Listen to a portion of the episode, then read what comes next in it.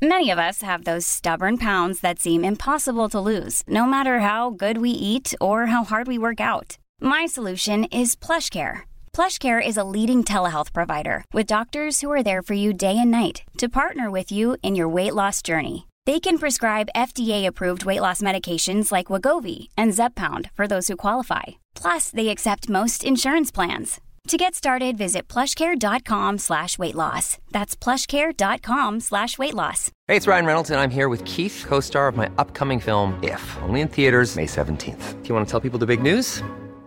All right, I'll do it. Sign up now and you'll get unlimited for $15 a month in six months of Paramount Plus Essential Plan on us. Mintmobile.com slash switch. Upfront payment of $45 equivalent to $15 per month. Unlimited over 40 gigabytes per month. Face lower speeds. Videos at 480p. Active Mint customers by 531.24 get six months of Paramount Plus Essential Plan. Auto renews after six months. Offer ends May 31st, 2024. Separate Paramount Plus registration required. Terms and conditions apply if rated PG. Hey, Dave. Yeah, Randy. Since we founded Bombas, we've always said our socks, underwear, and T-shirts are super soft. Any new ideas? Maybe sublimely soft. Or disgustingly cozy? Wait, what? I got it. Bombas. Absurdly comfortable essentials for yourself And for those facing homelessness. because one purchased equals one donated. Wow, did we just write an ad? Yes. Bombas. Big comfort for everyone. Go to bombas.com slash ACAST and use code ACAST for 20% off your first purchase.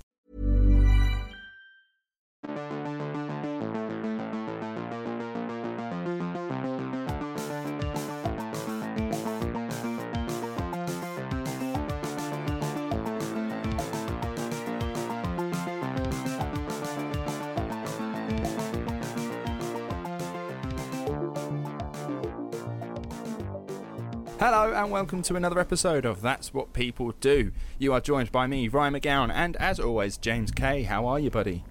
I'm very well, thank you, Ryan. How are you? I am. I'm okay. Yeah, I'm very good. Uh, it's coming up to Christmas now. Are you excited? Are you ready? I actually feel quite Christmassy this year. I've been to two Christmas markets so far. Uh, I've watched Love Actually and the Christmas trees up, so Oh, Love Actually. Christmas is ready to go. Love Actually is the best Christmas film, I think. No, it really is. Uh, so I, I, I, Christmas is my favourite time of year. I, I enjoy it immensely. I love the lights. I love the the atmosphere that you get from everything. I love all the shops playing all the crap music. I adore Christmas. This is my time. It's come around so quickly as well. Um, Oh, this last year's been a blur. so yeah, uh, look forward to Christmas episodes coming up, guys. Uh, whenever they come up. uh, Yeah, is- usually around Christmas we tend to record a few in bulk because we have a bit more time. So we'll we'll see what happens. Yeah, we'll see what happens. Definitely try and do that. Um, uh, again, uh, apologies in advance and previously for the delay in episodes. Obviously, we've, we've we have mentioned it. I think on the last two where uh, we are so busy at, at work. James's um, master's degree is really ramping up now, so it, it, it is getting a bit busier for us. Um, so episodes obviously are coming. Um, and yeah, so just be patient. Like we genuinely have the best fucking listeners in the world that are so patient. Um, in fact, we've had a couple message us recently because Spotify Wrapped uh, for 2021 Mm. came out, and uh, it turns out for quite a few of you guys, we are your number one podcast, which is amazing. Yeah, thank you for that. I was. Uh, that's what people do. Was third on mine. Brilliant. I don't want to listen back to myself. to be fair, I don't even think that's what people do made my top five. so it's not even on there. I don't. I genuinely just don't listen to my own show. Um, No, because we edit it. We listen back editing, so yeah, that counts. I've already heard it. Anything I've said that may be libelous, I've already cut out. So that's done. Oh yeah, it's amazing how much actually makes the cutting room floor. Yeah. Um, so yeah, if you guys uh, have been listening to us throughout the year, if we have made your year, um, uh, let us know. Uh, drop us a couple of messages. It's been really nice to hear from some of you guys, especially from some of our friends down under. Um, it's been really good to hear from you guys to let us know that um, Mm. we've been your favourite. We do try pod. to respond to everyone as well. Yes, we do. We do try to respond to everyone that we hear from. Um, like in the UK, we have a tradition where you generally tip the postman uh, for his service over the year. Um, if you would like to tip, that's what people do for services provided over the year. You are more than welcome to head over to our Ko-fi page where you can donate to the show. or if you'd like a bit more, um, uh, what's the word? If you'd like a bit more for your money, you can always head over to the merch store. Like like I say, it's coming up to Christmas now, so if you'd like that hoodie or that top, or if you'd like a mug that you can put in your work cupboard, like go head to the store, uh, www.twpd.store, uh, and pick up some merch if you'd like a bit more for your money. Um, yeah. So, shall we crack on, James? Let's do it. All right. So, this week, we are going back to the Wild West because it seems to be my favourite time at the moment. But unlike our two part series on Wyatt Earp, go back and listen, uh, we're not hanging around gunslinging outlaws or hardened lawmen. No, this time we're hanging out with native people living in the southwestern region of what we now call the United States, and one particular woman who is also amongst them, a woman named Olive Oatman. But first, my favourite bit, some context. Now, in the 1820s and 30s, conman Joseph Smith was creating and refining his new religion, Mormonism, and it was relatively popular at the time. Now, unless you were from Missouri, uh, so it turns out people from Missouri absolutely hated the Mormons and their bizarre beliefs. So much so that they were frequently subject to violence or chased out of the state. In fact, there was even a Mormon war. Did you know this, James? There was a Mormon war at one point in American A, history. Mormon, a war of Mormons. Yeah, Mormons fighting against uh, the state of Missouri or federal uh, Americans. Yeah, it was it was wild. Um, the Mormon history is genuinely fascinating. So if you are interested, I would I would recommend you go look back on Mormon history. Now, a federal order during this Mormon war was put out to run the Mormons out of Missouri or, and this is not a joke, exterminate them, like the Nazis did once. uh, But yeah, there was Nazis just keep coming back around, don't they? You can never escape them. They're always in history. Mormons, Mormons were to be exterminated if they could not be run out of the state. It's madness. Now, because of this, the Mormons were looking for a place where they could live and not be persecuted for their beliefs, which is ironic since America was kind of created as a safe haven for religion. But Joseph Smith had the answer. He proclaimed that the Mormon home was a place called Zion, a city created by the Mormons for the Mormons, where they could live in peace and marry as many women as they liked. I don't know if you know this, but po- polygamy was a big thing for Mormons back in the day. yeah, yeah, yeah. I've seen some documentaries. It just the blokes have loads of wives. Yes. Which sounds like a great system until this will get annoying, and all of a sudden you've got loads of wives.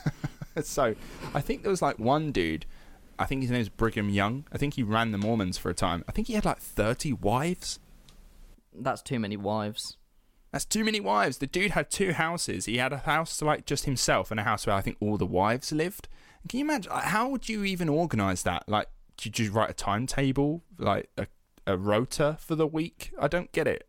Because I think you have like one wife is for this, one wife is for that. It's all a bit, a bit weird. It is very strange. I Yeah, don't know. no, it's obviously- power to you. obviously Mormons don't have uh, polygamy anymore. There is a uh, an extremist sect of uh, Mormonism that does still do that, but for the most part, Mormons don't do polygamy um, because it's illegal. Um, Is it? Yeah, it's illegal. Polygamy is illegal. Oh, to have actual like licensed marriages. Yeah, yeah, yeah. Yeah. I obviously, mean, like, if yeah, you're like in an open relationship and you want to sleep around, that's perfectly fine. Oh, absolutely. If you're married to one person and y- you can sleep with whoever you like and have as many girlfriends as you like, but uh, in terms of marriage, that's not that's not a thing. Oh, I didn't know that. Well, there you go. Well, there you go. Uh, now, unfortunately, Joseph initially wanted to build Zion in the one state that hated them the most, in Missouri. And in 1844, when he was murdered, spoiler alert, a schism along the Mormon lines began to happen. Many people began to claim that they were having prophetic visions from Jesus like Joseph Smith once did. Many of these offshoots were put down rather quickly, but the main Mormon following um, was the one that was like, no, like, this is, we'll put that down. Fuck off. Get rid of him. Kill him if you have to. Now, one survived long enough to make an impact and had the answer to where Zion was built. And this is where we meet a guy called James C. Brewster. Now, he grew up in the fledgling, fledgling religion and by the age of 10 was visited by the angel Moroni, who is the same angel that visited Joseph Smith back in the day, who led him to the golden plates that would become the Book of Mormon. Now, this drew a lot of critics, but it also brought many a believer, And when Smith died, those believers began to follow Brewster and his interpretation of Mormonism. Brewster claimed that divine revelation had revealed to him that Zion is not the home of the Mormons. It was, in fact, though, in California, in a place called Bassan, way out west, and they must go now. Now, these Mormon followers were known as the Brewsterites, and this is where the subject of our episode comes in. Olive Oatman was born in 1837 in Illinois and was one of seven children born into a Mormon family following Brewsterite doctrine. Now, I couldn't find much on Olive's early years, but it's likely she did everything that most young girls of the time did. You know, read the Bible, or in this case, uh, the Book of Mormon. Um, she'd do house chores. Maybe she'd learn to sew. Maybe she would cook. You know, all the standard stuff that you know a girl needs to know um, for this time. Not now. You can do what you like. Get that in there quickly before we get complaints. Yeah, yeah, I need to get there. I know many a woman who cannot do any of these things, and I, I, I do enjoy cooking. It just so happens that my partner is much better at it than I am. So, anyway, also, can we just address that most of the you know top chefs in the country, in the world are male? I d- I don't know if that's a thing. A hole. I'm digging a hole. I'm... now, I retract whatever I said. Now, it really isn't until she's around 13 or 14 uh, that we know what Olive is up to. Now, by August of 1850, Olive's parents have decided that they're going to follow Brewster out west to California to find this promised land of Basan. Now, joining a wagon train of around 90 other people, they set off on the Oregon Trail. Now, we've briefly spoke about the Oregon Trail on our Wyatt Earp series, which I recommend you try. But as a summary, it's long, it's tiring, it's mostly walking, and it's very, very dangerous. There's the risk of wild animals getting to you. There's the running out of food. There's catching diseases, or you could get shot by daddy's gun that just somewhat misfires randomly, which happened a lot more than you'd imagine. And there was the very, very rare case when Native Americans would raid your wagon train. Now, along the way, tempers began to flare and arguments became a daily occurrence, one of which was over the route that they were taking. See, they'd passed through an area known as Jornada del Muerto, which is the Journey of Death, which you probably ought not to go through. Like, if someone told you this area is called the Journey of Death, I'd probably find another route, no? Yeah, yeah, yeah. You go for the Journey of Life.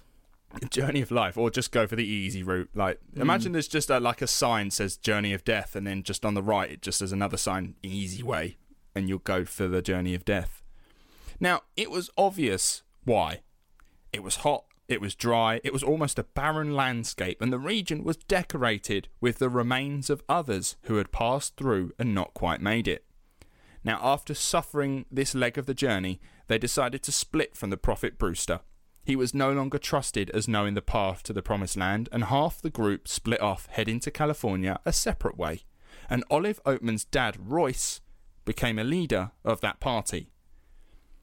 Now, the Oatman party carried on the harsh trail uneventfully until they reached a place called Maricopa Wells. They were told that the stretch ahead was dangerous, it was a barren land, and it was full of hostile natives. But they trundled along, making it to a place called Pima Villages, which was a small outpost. They noticed that they were being watched, so they decided to stay in Pima Villages for a while to wait out any potential danger. Now, eventually, all the party opted to stay rather than risk it. Maybe the long, arduous journey and the risks ahead had whipped the religion right out of them, but the Oatmans hadn't been deterred. They were going to find the promised land and live their Mormon fantasy. So, without the safety of numbers, Royce Oatman led his pregnant wife and seven children across the plains on their own.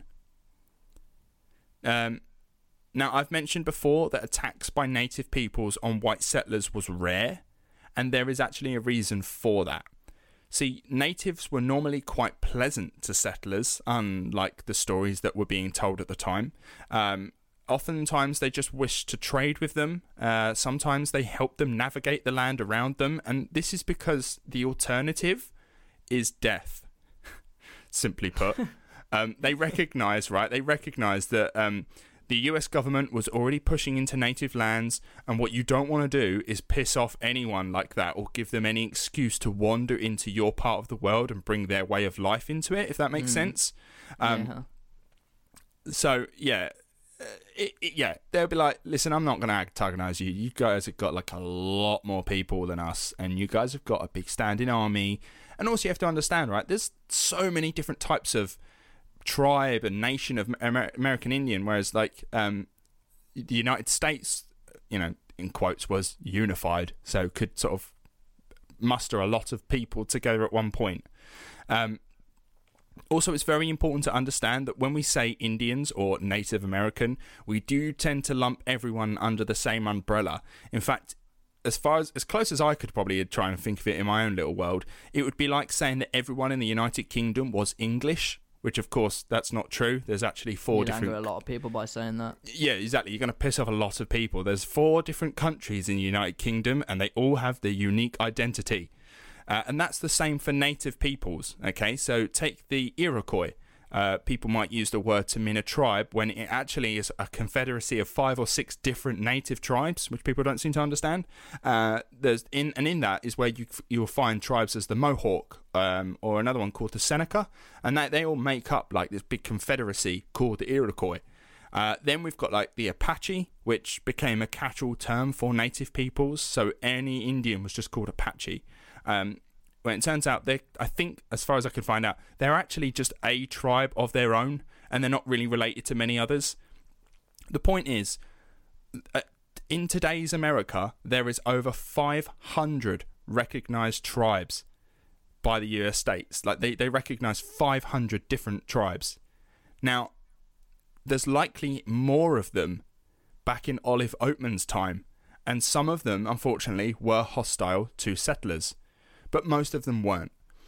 So, at the time, um, people just sort of saw Indians, uh, Native Americans, as like this savage people that if you ever met one, they'd kill you as soon as they saw you. Which, like I'm saying, obviously, which is why I've spent the last couple of minutes trying to debunk that. That that's not necessarily the case. Um, it's just one of those that every now and then there would be a rare incident where Native Americans would attack settlers, and because those are the ones that get heard of, you imagine that there's loads of it going around.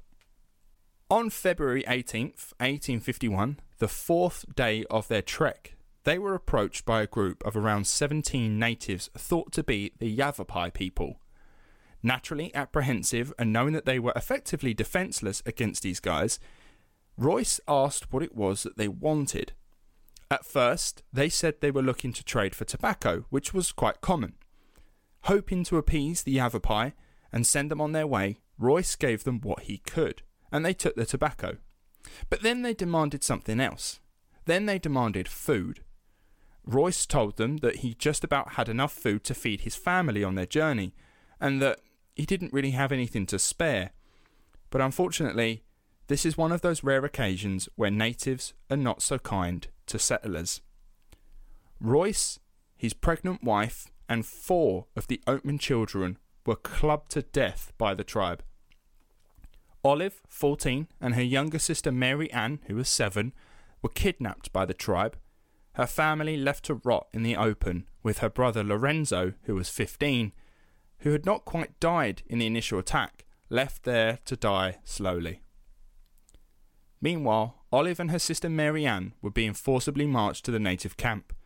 The girls thought they were going to be killed, and there was good reason to suspect that this was going to happen, not least because they just witnessed their family being murdered, but also since settlers who had maybe never seen a native before would have only heard of stories about them, how they were referred to as savages on occasion, and how fierce they were in battle. And as mentioned before, attacks on settlers were rare, but not unheard of. Now, stories of savage Indians scalping settlers just trying to farm and make an honest living, it's likely that these tales were spun in a way to make the white settler seem like the victim, when oftentimes the white settler is the aggressor and the native is simply just protecting themselves. But because they're not the guys with the media, James and I were having a very extensive conversation before we started recording today about like the power of media because the natives don't necessarily have a newspaper to tell everyone their side of the story, all you get is what the white settlers are telling us, and they're telling us that Native Americans are the worst. Mm. Isn't it powerful? Even though, I mean, as we've looked at in previous episodes, it's probably the other way around. Let's be honest. Yes, yeah, it, it mostly is just white people coming in and being like, "Oh, uh, I hear you've got gold here," and they're like, "Yeah, yeah, yeah, we do, but you know, this is a sacred land to us, so you know, we don't, we don't, we don't it's go the near stories it." of natives.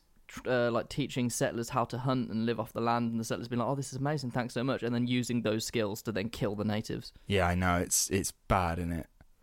The Yavapai people didn't plan on killing the girls, of course. Uh, instead, they kept them as slaves to forage for food, lug water from streams, and collect firewood. And oftentimes, the girls were beaten when their uh, chores didn't quite meet the same standards of the Yavapai people. Now, they never engrossed them into their culture. They were just seen as slaves at this point, less than, and that's sort of how they were treated. Um, but Olive recalled how insulting it felt to watch the natives cooking and eating the food that was taken from their dead family. Um, and saying how, like, watching them carry on laughing and joking as if the massacre of her family was nothing more than the swatting of a fly. I can imagine how fucking irritating and, like, you just want to, like, rip their heads off at this point and be like, how dare Yeah, you? sure. Like, how dare you just sit there and eat those, like, tin of beans that my dad was like, I don't have enough to give you, sorry, and you killed them over this tin of beans. Like, oh, imagine how hard that is. Mm. Now, back at the site of the massacre, 15 year old Lorenzo, who had been left for dead, was coming too. Around him, he saw the bloody and broken remains of his pregnant mother, his father, and siblings scattered across the ground.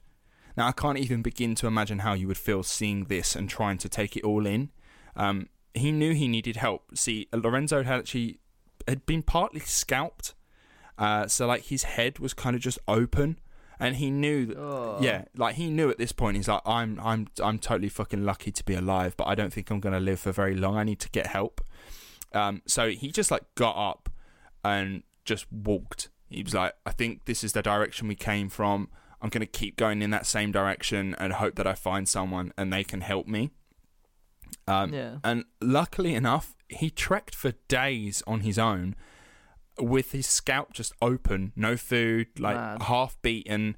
Uh, he could just about see, and he made it to a settlement, and he was treated for his wounds. When he was okay to carry on, um, they immediately headed back to where uh, his family had been massacred, uh, and he wanted to bury them. He was like, "Listen, I, where they are, that's where they're going to get buried. This is what's happening. Like, I need to, I need to end this. I need to finish it." And he thinks his entire family's dead. Um, but unfortunately, due to the volcanic rocky ground where they were killed, um, there was just no way of burying them at all. You could not dig into this ground.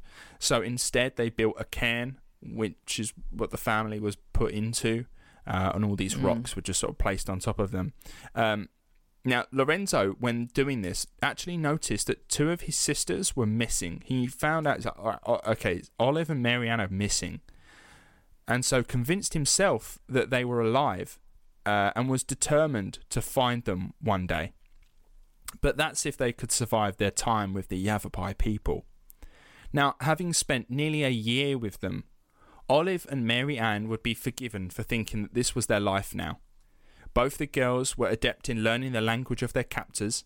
They did their best to not antagonize them. However, one day, another tribe came into town. Now, these were the people of the Mojave, and they had come to trade. Now, among other goods, the daughter of the chief, Topeka, saw both Olive and Mary Ann and the state that they were in. She wanted to purchase the white girls. The Yavapai rejected the first offer, but the second offer of two horses, food, blankets, and beads proved too tempting an offer, and before they knew it, the girls were walking for days again to another camp with a new tribe, unaware of what was in store for them. Now, before I carry on, I'm just trying to like get into the mind of the girls and how they were thinking at this point. Like, you've spent nearly a year with these like nasty tribe that they're not brilliant to you, but I can just imagine, right? And this probably sounds really weird. I can just imagine that you'd want to stay where you were if if I'm to like sort of try and explain it in the way, the girls' only interaction with native people has been such a horrific ordeal that they probably expected the same treatment, if not worse, from this new Mojave people that have just taken them away. Um, and at least they'd begun to learn the language of the Yavapai captives they had, so they could maybe somewhat predict the mood at times. Whereas now they're just going to somewhere new where they maybe the language differs a little bit or is a bit of a different dialect and they maybe just don't understand what these guys are about. Maybe they just assume they're the same. I don't know. I just I wonder you'd think, no, I'd rather just stay. I know I understand this. It's shit, but I understand it. Yeah, yeah, yeah. Yeah. I don't know. You don't know if you're going to go to somewhere where you're going to like be tortured or something, for example. No, exactly, exactly that, exactly that. You don't know if these guys that are taking you could be fucking worse. These guys might be the guys that kill us. These guys have not. The guys that I've been with, I've been with for a year now, and they haven't killed me yet. So that's a bonus. These guys, I don't know what they're about. Now, luckily for them, the Mojave were a more peaceful people. Ooh. Now, I mean, Hey, yeah, I know, right? Yeah, they built that up, and it just was like, no, these guys are fine. now, immediately, the girls were taken in by the family of the chief. His wife and daughter took a very keen interest in the girls, asking them lots of questions and, car- and, and caring for them. Olive and her sister were no longer slaves here. They were treated kindly. They observed from both tribes that women work just as hard in the community as men do, and they were expected to do the same. Unable to hunt or deal with the mess that came with preparing animals for food, the girls were given land to cultivate and farm crops on. They were expected to contribute to the community and assimilate into the culture, and they did. They quite took to it. In fact, in time, Olive was given a clan name. She would be called Oach, and she was also given a nickname, which supposedly is a very common thing among the community and showed a level of affection for one another, which is kind of cool. But these nicknames are they're not they're not all nice nicknames. It does seem funny enough that the Mojave people understood roasting one another and sarcasm, maybe, um, which I find quite funny. Um, since Olive's nickname apparently was Spantsa. Now, I've tried to do some digging into what this name means, and some sources say it has something to do with unquenchable lust or thirst, and others say it has something to do with being barren and unable to have children. So, Fucking hell. yeah, I know. So it's probably like you're taking the Mickey out of this one thing, uh, and that's your nickname. That's kind of what you're known for. So it's either like it's, and they're, they're quite nice to her. Like they're nice to Olive and her sister. They're not horrible, but they've given her this awful nickname. They're like, oh, so you're like Eva. You know, they think she's a bit of a a bit of a, a layabout or so. Like maybe she lays with a couple of men, uh, and and she's unable to produce children from the process of doing that. So they just assume that she's barren. She can't have kids. Maybe we don't know. Um, but what a name! Like that's your nickname now. You're known for either being a horny devil or you, you can't have kids. I mean, hey, if they're not killing you or treating you badly, call me what you want. Yeah, yeah, yeah. That's fair. Um, now Olive would never have biological children in her lifetime, so you know it, it could be true. It might be that she was just unable to have them. Um, but the most striking feature and biggest clue we have to suggest that Olive assimilated into the culture was her distinctive chin tattoo. Uh, now, whilst I do that, James, you're going to quickly Google on your mobile Olive Oatman and then have a look at her chin tattoo because I'll be honest with you, I think it looks really cool. Whoa. Obviously, I've got pictures here that have been colorized. The colorized ones are my favourite. It looks quite like the black and white ones. It looks like she's had some sort of deformity. They look like scars. Yeah. It basically looks like her mouth just extends further than it should. Yeah. So I um, mean, it is for those obviously for those obviously listening, this is not good podcast uh, material. Um, so I will describe the tattoo for you. I mean, uh, by all means, have a quick little Google or uh, jump on our uh, social media where you'll see a very well put together picture by myself um, that shows her uh, lovely chin tattoo. Um, now, there's actually five uh, lines that go straight down from her lip to the bottom of her chin, uh, and on the ends Uh, so on the on the lines on the ends of her mouth, there are like two triangles on either side, and they sort of just point outwards. Um, and like I say, man, I honestly think it looks really cool, and it actually suits her. I mean, it definitely adds character. Yeah. I yeah, I'll be honest with you. I'd say Olive Oatman is, is she's a, a uh, she's a looker for her time. I think because most Victorian women are, like you know in, in and men as well in their pictures they always look so dour and miserable. Um, she's quite harsh looking, but I think after everything she's been through, that's completely fair. Yeah, yeah, exactly. Apparently, there's a apparently this is true. Uh, most Victorian images, you know why they never smile? It's because the pictures took too bloody long, so they couldn't yeah. hold the smile. I, like I say, think it looks really cool, but for the time, white American society would have seen it as a bit of an eyesore. Now, there was a theory that the Oatman sisters were tattooed to show that they were slaves of the Mojave, and if they ran away, people would know who they belonged to. But recent research seems to indicate that this is not the case. It seems that it's actually very common for Mojave women to have facial tattoos. It seems to have been a way uh, to identify one another in the afterlife and giving both Olive and her sister the same tattoos appears to be a sign of affection, hoping that they would be able to join the, um, join the Mojave in the afterlife, which seems quite nice. So that like um, almost uh, gives credence to this idea that maybe Olive did assimilate into the culture and actually d- didn't mind being part of it. I don't know. What it do you does, think, James? So way. Yeah. Maybe there's a bit of um, Stockholm syndrome as well. Oh, possibly another th- another uh, sort of a bit of evidence apparently to uh, as to why um, she was comfortable in him is actually the the way the tattoo was done nicely in terms of it's not it's not done badly. It's that the lines are clean, everything looks nice and clean. The tattoo's good, and they're saying that obviously a tattoo at this time and uh, in history is not like a, an easy sit down session like we have now it's a harsh thing. Like it's on your face as well. Like it would be a bit uncomfortable. So if you really don't want it done, they think that it would either be half done or it would look really messy. But the fact that it looks clean suggests that maybe she was okay with it being done. Hmm. It, it it does look clean. It does look very well done. It, it would be a like a is it called stick and poke, needle and poke, whatever, where they call it. Yeah, exactly. It would hurt like hell. It would hurt, and it's a long, long, long session.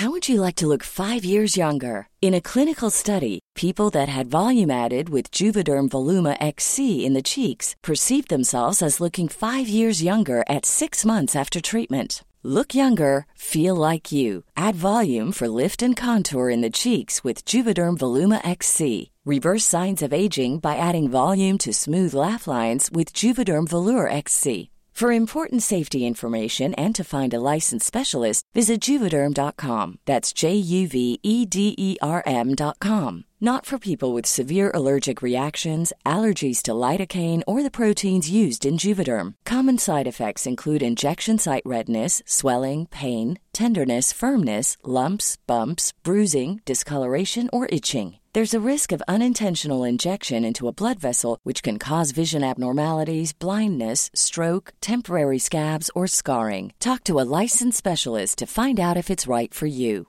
Ryan Reynolds here from Mint Mobile. With the price of just about everything going up during inflation, we thought we'd bring our prices down. So to help us, we brought in a reverse auctioneer, which is apparently a thing. Mint Mobile unlimited premium wireless. Ready to get 30, 30, bit to get 30, bit to get 20, 20, 20, bit to get 20, 20, bit to get 15, 15, 15, 15 just 15 bucks a month. So, Give it a try at mintmobile.com/switch. slash $45 up front for 3 months plus taxes and fees. Promo for new customers for limited time. Unlimited more than 40 gigabytes per month slows. Full terms at mintmobile.com. Now, as assimilated as Olive was to the culture, her little sister Mary Ann never really took to it so much.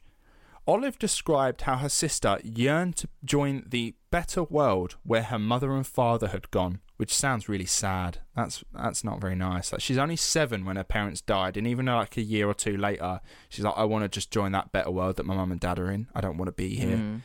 Um, now, unfortunately, she would get her wish.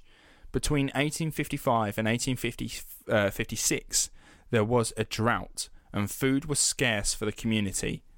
Olive and Mary Ann had been with the tribe three or four years at this point. Olive now 17 and Mary Ann now 10. The tribe did their best to uh, ration out what little food they had, and Olive and her sister lived on gruel that was barely enough to sustain them. Now, Olive would go out, wander for days on end, looking for birds' nests filled with eggs. Maybe she'd like pull roots from the ground that would be enough to like make a stew, but it just wasn't enough. Unfortunately, Mary Ann wouldn't survive. She died of starvation aged 11. Now, local tradition dictated that the dead would be cremated, but the chief's wife pleaded with him on Olive's behalf to let her bury her sister according to her own traditions out in West, which he the chief's wife allowed. sounds fucking. She sounds like a a good a good egg. Yeah, so the chief's wife and the chief's daughter are the two that like really kind of took to Olive and uh, her sister. In fact, I think Olive says about the chief's wife as almost being like you know the kindest people that she's probably Mm. ever met, and how nice they were to her. Um, she has nothing but nice things to say about them, which is really nice to hear. Now, with the death of her sister, Olive likely went all in with the tribe. You see, her last contact with her former life was now gone. Bear in mind, she has no idea that her brother Lorenzo survived. So all she knows Yeah. is it's her and her sister, and now her sister's gone. There's nothing to sort of connect her to the Western world anymore. So you might as well just go all in. Um, the Mojave were her family now. It's not like she didn't have a chance. Uh, uh, and, and sorry, it's not like she didn't have a chance to rejoin her old life either, which is really interesting here. So the Mojave, on many occasions, told Olive that she could go back to her old life at any time, but that, that they would not be the ones to take her. Which sounds harsh, but it's actually a very smart thing from them, and it's it's simply to protect the tribe.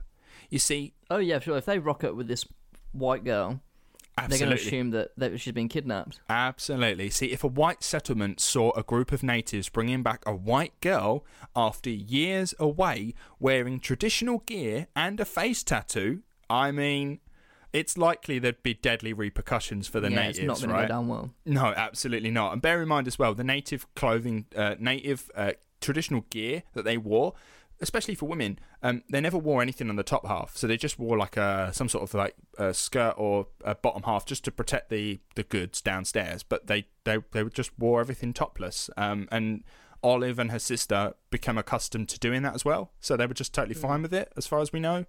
Um, so imagine if she just rocked up and they're like, uh, okay, that's what the fuck have you done to her? We're gonna kill you all for that. Um, so yeah, um, if Olive wanted to leave, she could do so on her own terms, but she never did. Now, she also had a couple of opportunities to leave with white settlers who came to the camp. You see, a group of white people came to the camp looking to trade. Olive actually hid away to make herself not known to them, which is interesting. And another opportunity arose when around 200 white men came to live around the tribe for a week, surveying the land for a railroad to be built. Olive never once made contact expressing a desire to leave, which is interesting. Now, of course, we could say that maybe the Mojave was saying, look, uh, look, you're not allowed to leave, you're not allowed to go out, you're not allowed to interact with them because it protects the tribe. Olive, as well, may have decided that for the betterment of the tribe, if I was to go and make myself known, it could possibly damage all these people that I've lived with for the last couple of years, and I don't want to do that. Or maybe she just thought, I don't really want to go back. We don't know which one's which, but I yeah, just what life has she got to return to? Exactly. Her life is with the tribe now. Exactly. She has no money. She has no family. She's nothing. Absolutely nothing. At least here, she's built up a life for about three or four years. Now, back to brother Lorenzo, who's now in his early twenties. He's he's doing all right for himself. He's joined many, many expeditions with explorers and prospectors, hoping to one day come across his sisters or find some morsel of information that could help him find them. I have to give credit to brother Lorenzo here because even in his early 20s, four or five years along the line, he's like, no, I'm going to keep looking for them. Uh, they're out there somewhere, and I'm going to keep looking for them until I find them. And I, I take my hat off for Good him. persistence. Even uh, so, right. So Lorenzo went out. He was trying to find as much information as he could. He even asked the governor of California for help in the search.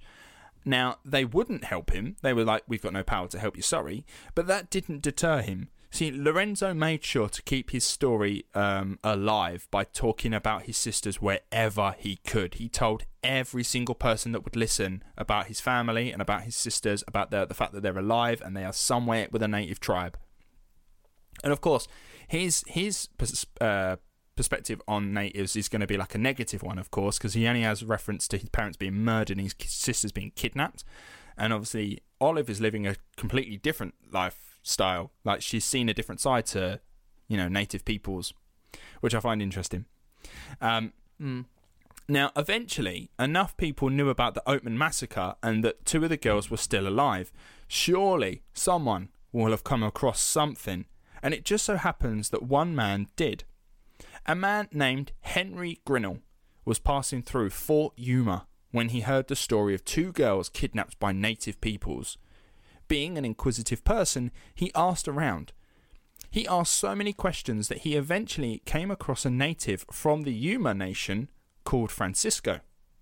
Grinnell told Francisco that the US government knew that a native tribe was holding captive an American girl and that they would go to war to find them unless their captors were to free them beforehand. All the while, Grinnell was pretending to read this from a newspaper to try to trick Francisco into believing that this is fact. He's not pretending and just sort of lying to him or whatever. He's like, look, listen, I, have I've seen this in the newspapers that they're saying that they're going to go to war and like murder all of you unless you let this go go. Um, now, unaware of the ruse and likely frightened of potential repercussions, Francisco told Grinnell that he would be able to secure the girl's safety. Francisco made his way to the Mojave people, telling them what he had learned. The Mojave denied having Olive, claiming that she was not an American, she was from another tribe out far west. You wouldn't know her, she goes to another school. And Francisco pressed the matter. They brought in Olive and allowed her to know what was happening. We don't know if that they we don't know if they asked her what she wanted, but in my opinion, I think she would have stayed if she was given the choice. But it may not have been her choice. The fear of any potential backlash with the whites for having her stay was too great. They settled on a trade of blankets and a white horse, and Olive, after five years away, said her final goodbyes. She visited her sister's grave for one last time and spent the next 20 days travelling to Fort Yuma, where she would be starting a new life once again. Now, just outside the camp, an army officer's wife met her to give her some Western clothing, since Olive had grown accustomed to the native fashion where women wore nothing on their top half. When she entered the fort, there were cheers from people as if this was a victory of the white man over the natives, which sounds a bit it. Oh, it just feels dirty in a way. Like they're all cheering, "Oh, we got this white girl back!" And all the while, Olive has got her head in her hands and she's crying when she's brought into this fort. Now, uh, we don't know why. We don't know why. Um, but I'll, I'll get to it in a second. Now, it did take a while for Olive to reacclimatise back into Western society. You see, um, funny enough, Olive had been speaking the native language for so long, she'd almost forgotten how to speak English again. Mm. And one woman who befriended Olive claimed that when Olive came into fort crying, and she cried for a lot of the time whilst there, she claimed that her sadness came from leaving her Mojave husband and her two sons behind in the camp, which we believe this not to be true, mainly because Mojave historians have stated that if if Olive had married and had children, there would be mixed race kids running around the camp, and we'd all know about it. Yeah. Plus, her nickname seems to indicate that she was unable to have children. Remember, she was called Spantsa, which we think means that she was, you know, barren um, and whatnot. Mm-hmm. So the fact that we think she was unable to have kids, so she may have been with a Mojave man, uh, but never had children. Um, now, it seems more likely that she was just sad at the life that she'd left. You know, she'd managed to claw together some form of life for her over the last five years, and it's now gone. And now she has to start all over again from the bottom with no money, no home, no land, no family, no nothing. That must be really, really scary. I mean, it's not ideal, is it? She's literally got nothing. Uh, it probably would have been better with her, her first to stay with the tribe. I think so, and I think I I honestly think she might have wanted to stay with them, but I think she understood as well that by staying puts them in danger, possibly. Yeah, she's got to do what's best for them. Now, when Lorenzo heard the story of a white girl being rescued from a native group, he believed it immediately to be his sister. He met with Olive at Fort Yuma and their reunion made the papers. It must have been a bittersweet moment, though. The excitement of finally finding his sisters that he's been looking for for the last five years, to then only find out that one of them had died. That must have been hard, you know he spent the last. He knows they're both alive, and then he meets them, and it's like, well, where's where's Mary Ann? Yeah, she died. Ah, oh, fuck. That must have been hard. Now, Olive would spend the next couple of years with brother Lorenzo as she readjusted to Western life. When they were approached by a pastor named Royal B. Stratton, who wanted to write a book on her experience. She agreed, and they spent the next couple of years touring America, where Olive would speak publicly about her experience. The book itself, although being written as close to the time as the events, um, is not one that ought to be treated as gospel. There were many exaggerations and embellishments in the book, added by Pastor Stratton, and not consulted with Olive over. She would, in later life, condemn elements of the book for falsehood, such as the tattoo on her face being a mark of a slave. Maybe Olive wasn't keen on the book, but she knew that it would, you know, make her and her brother enough money to sustain themselves, so I think it's one of those she just kind of put up with it. Mm. Maybe she understood that, you know, I need this. I, I do need if I want to get back on track, if I want to have some sort of foothold in this world where money rules, I need I need this. Now, yeah. For her and her brother, um, the proceeds of the book would help them go to university and graduate, which is good, and it would help them set up some sort of life. Lorenzo and Olive would eventually go their separate ways. Lorenzo married and lived the rest of his life with his wife, dying unexpectedly in 1901. Olive would go on to marry a cattleman named John Fairchild. They may have bonded over the fact that John had also suffered the loss of a loved one to a native attack. They would never have biological children, but they would adopt a little girl named Mary Elizabeth, uh, who was named after both of their mothers. They would live out the hmm. rest of their life in Sherman, Texas, where they lived in a nice mansion. Now, despite her wearing a veil and makeup every now and then to cover up her face tattoo, at home, Olive seems to have worn it proudly. She kept up the part of the Mojave life um, in that she went to New York to meet with a Mojave leader who was acting as a mediator between the Mojave and the US. They spoke about old times, and Olive described her encounter with him as a meeting between friends. Olive always kept a jar of hazelnuts in the kitchen, hazelnuts being a staple food of the Mojave. So it's like she always just kept that there mm. as maybe a reminder, as being like, oh, I always need this. If ever shit goes down, I've always got a jar of hazelnuts. Maybe I, I quite like that. Yeah. I quite like that. I think that's really nice. Olive would die in 1903 of a heart attack, aged 65. And that's the story of Olive Oatman. That's a mad life she's led. It's crazy. Like, yeah, I find it really fascinating. And and like I say, honestly, go check out the image on our socials. Uh, that's WPD on Instagram, and go look at the picture of her with a distinctive tattoo. Like, Imagine, like, just uh, supposedly she's the first white woman in America to have a tattoo. I don't know how they found that out, but apparently that's the fact that she was the first white woman in America to have a tattoo. Um, and I just like the story behind that tattoo and how, um, what a life she's lived.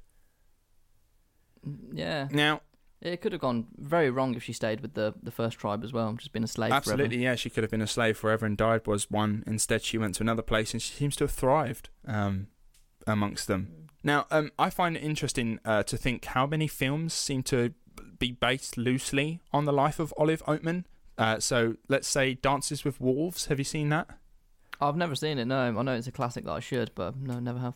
Uh, it's a classic. Yeah, Kevin Costner, American general or whatever. In like he like, joins as natives and lives with the natives for a bit. And I think there is a white woman in there that I think is loosely based on Olive Oatman. Uh, Avatar you know, yeah, uh, yeah, yeah. I've seen that. I've seen Avatar. Yeah, yeah. Like Avatar's kind of like that, where he's like joins the natives and he sees a different side to them. Uh, the Last Samurai. Yeah, yeah. Even though that film just makes no fucking Is- sense. these are all the same story. Do you know what I mean? Like, but but there is a recurring theme I find having looked back on these now, um, and that theme is if you stop being prejudiced and spend time with and learn about something you don't know, you become more sympathetic toward it. Um, is my is my lesson no, that of we course, ought to course learn? that is that is true. I think Yeah. it could be said a lot in, in modern society as well. People are very happy in their way of life, and they're not even interested in learning about other people's ways of life. They just assume they're wrong. No, absolutely, absolutely. So you know, if if there were if there were moral stories to be taken away from this pod, which very often there isn't, um, it is uh, to not be a dick and just you know listen to people that you've may never met before. Like uh, just speak to them. You know, like when I grew up, when I was growing up, and and James yourself, there was the war in Afghanistan, right? I at the time was an army cadet, and all we wanted to do, and this is awful, all I wanted to do as a 15 year old was join the army so that I could go to Afghanistan and like be a part of that war, which is awful because like like it's just a 15 year old you've no got like no real thoughts and no real opinions on anything. And like i grew up with this attitude that uh, you know people that are from afghanistan and the taliban that they're just the same. They're all the same. Like that's that because that's what you're drilled to think as a kid right? And that's what the the sort of the mood was at the time. Now when i grow up like having had more experience and having met people from Afghanistan and having met people of of a Muslim culture and whatnot and religion and that, like you realize, no, actually, this is not what you're about, and that's just, this is not true. And like all it takes is like, I honestly, I do think like, like things like racism and homophobia and all that kind of stuff could be ended if these people that have these opinions on them would just meet the people that they're afraid of. This there's a guy. I, I forgive me, I forget his name, but he, he's a black guy in America, and he goes to KKK rallies and he just chats to people as Oh, right, yeah. friends. And the amount of people that he's got to reconsider their views and everything just by being their friend is fantastic. He's sat with like ex KKK chiefs who he's now good friends with, just because Yeah. they've taken the time just to speak to each other. Yeah, yeah. No, I, I, it's amazing how much of a difference can be made by just sitting down and speaking to those people that you've nothing, you know nothing about. Like, and this is the same. Like, you know, it's the same with the Olive Oatman story. You know, uh, most na- most American settlers, all they know about uh, natives is that they are savage people that will murder you as soon as see you. And that's what a lot of people today might have an opinion on with like um, people of the Muslim faith that maybe they're all terrorists and whatnot. And it's like, no, that's not the case. Like we know many a Muslim that we've worked with at Dungeon. Take Munir that we know who's in the Lost Pirate Kingdom on Netflix. It's a really sick Oh, show. f- Like- one of the funniest men I've ever met. Munir's such a lovely man. Like he's such a great guy. And and you think if if I could get those people that are racist toward like Muslims or whatever, or have this opinion about Muslims in general, who who put them under the same umbrella, if I could get you to sit down with Munir for ten minutes, like you you, you all your prejudice about them would just change. Mm, I, I think it's very important on on a, a smaller scale to get out of your hometown as well, because you'll find that hometowns are very much everyone sort of shares the same opinion. Everything's you you need to get out and experience different people. Like me going to uni, I met people that I'd never fucking meet before, and my viewpoints on the world changed. And I go home now, and I speak to people that haven't left, and it's just. I don't want to shit on them because of their views and what have you. Everyone's entitled to their own opinion, but they haven't experienced the world enough to justify their views. Mm, absolutely, absolutely. I completely agree. Going to university was the best thing I ever done as as a person in terms of growing as a person. I learned so much about different people. You just get Um, thrown into this cauldron with so many different people from different cultures, walks of life, international students. It, it's, Yeah. it's so important. Absolutely. Uh, so yeah, like I say, if there if there is anything to take away from this, it's go speak to people you don't know. Go speak to those people uh, about cultures that you've you're totally unaware of, and learn learn from them. And honestly, your opinion will change. It's, it's like the current refugee um, crisis at the minute, where obviously there's a big thing of how to stop refugees crossing the English Channel. A, a lot of people are just seeing them as people just wanting to get into our country and leech off the state, when in reality it's so much deeper than that. You need to look at where they've come from, why they're coming. yeah, Yeah, absolutely. what they're running from. It, it's just it's it's fucking it's barbaric that you dehumanize someone to the point of when they drown in the sea, it's a news story for a day and nothing more. Totally. And if you just sit down with them for maybe 10 minutes and just ask, like, why are you doing this? And you might hear awful stories about how, you know, their family have been murdered and they think they're going to be next and they need to get out of this place. Yeah. yeah. Yeah, I find it bizarre. Yeah. And I also find it's, it's, if these people were white, would you be bothered? Probably not. I don't know. Probably not. It's yeah. There's a lot we can can learn from each Yeah. other, and it's I mean, important to learn from each other. Take if if we can look back in history, a moment where this has happened uh, during the Second World War, or it might have been the first, one of the world wars. You know, there's been two. Um, Britain took in a lot of Belgians. Like we took in a lot of Belgians who were like running away um, from war, and we took them in and took them into our homes and looked after them and said, "Listen, you can stay as long as you need to. Like this is a safe haven for you." And yet, you know, eight years on, it's happened again, but we don't Mm. like them because they're brown. It's it's so dumb. It's in, but then in the Second World War, obviously with Kristallnacht and Kindertransport, we um, took in a lot of Jewish children to Yeah. just harbour because the Germans allowed them to escape the country. Yeah. And obviously they weren't persecuted as much as they were in Germany, obviously, but they were still subjected to quite vicious anti-Semitism in this country. Oh, for sure. Yeah, no, no, we weren't perfect back then either.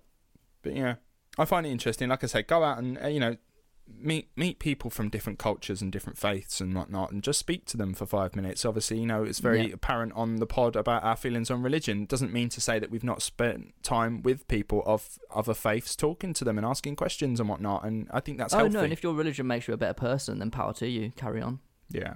Yeah. So anyway, I hope you enjoyed our episode on Olive Oatman. I hope it's been insightful. I hope it's encouraged you to maybe look a bit more into uh, old timey Western America because there are some fascinating stories around that era. Um, I would advise I love how anyone we say old timey America was when what hundred years ago. I know, isn't it mad how like America's history is just like five minutes for British history? Yeah, it's great. I used to work in a building that was built a thousand years ago. Yeah, I mean American history is British history, I suppose. Uh, I, I don't see you guys as any different. You're still one of us. No, is that is that too? Is that weird to say? No. Yeah, just cousins across the pond. What's going to happen? Obviously, I, I read this thing the other day. A sort of very aside, much aside this, where Meghan Markle cannot become the president if she wanted to because she's married to a royal, and there's like legislation being the royals cannot have anything to do with American government. Oh, very very so interesting. if she, if she, because obviously if she became president, suddenly the royals are heavily involved in U.S. government again, and we're just back to square one. That's right. That's right. Although I do like that there was there's, there was a little uh, thing going around on Twitter that saying this was the Royals' long game to get back America in, in Yeah, a- yeah, yeah. They planned it from the start. planned it from the start. I just imagine a picture of Arsene Wenger just being like he's done it again. um, oh, I love it when we put in football references that someone in Australia is just not going to get. Uh, so yeah, uh, James, do we have any idea what we're talking about on the next episode? Because are we not going? Uh, are we we going got a clue, Christmassy Who's my- or? Who was my last one? Guy Fawkes. What's the date? It's I could do something relatively Christmassy. I don't know. I'll have a go. Was Guy Fawkes a bad guy or a good guy? It depends on what side your fence you're sitting on. Oh yeah, it depends on your Um, religion. Uh, no, I I'll think he's a bad guy, wasn't he? I think he's a bad guy, so I got a good one. Yeah, well, I- I'll try and get someone nice. Okay, because remember, James. Now, my next one is a bad person, and we're coming up to Christmas, so um, Is it a bad Christmas person? I'm gonna have to try and find a bad Christmas story to tell, and just you know, yeah. Sorry, everyone. I, I will try my best to find a bad Christmas story. All right, we'll we'll figure it out. We'll figure it out. We'll figure it out. Okay, then, guys. Uh, join us. Uh, I'm, I'm not going to say next week because that probably is not going to happen. Uh, join us for the next episode. we're going to try and bulk some episodes. I promise. Uh, join us for the next episode. Uh, we're going to get some. We're going to get festive here. Um, and uh, yeah, make sure you check out all the socials. Make sure you follow us on all the socials, of course. Uh, if you'd like to donate to the show, of course, you can do so. Uh, if you'd like to buy some merch, um, there's also a link to that on our socials. So that's the best place to find us. Uh, keep dropping messages if you uh, have said hello recently. Hi, thank you, very appreciative. Keep dropping us messages. It's been so cool to hear from you guys. Say Merry Christmas, and I'll say it back. I promise. Um, yeah, thank you very much for listening. We'll see you next one. Ta-ra.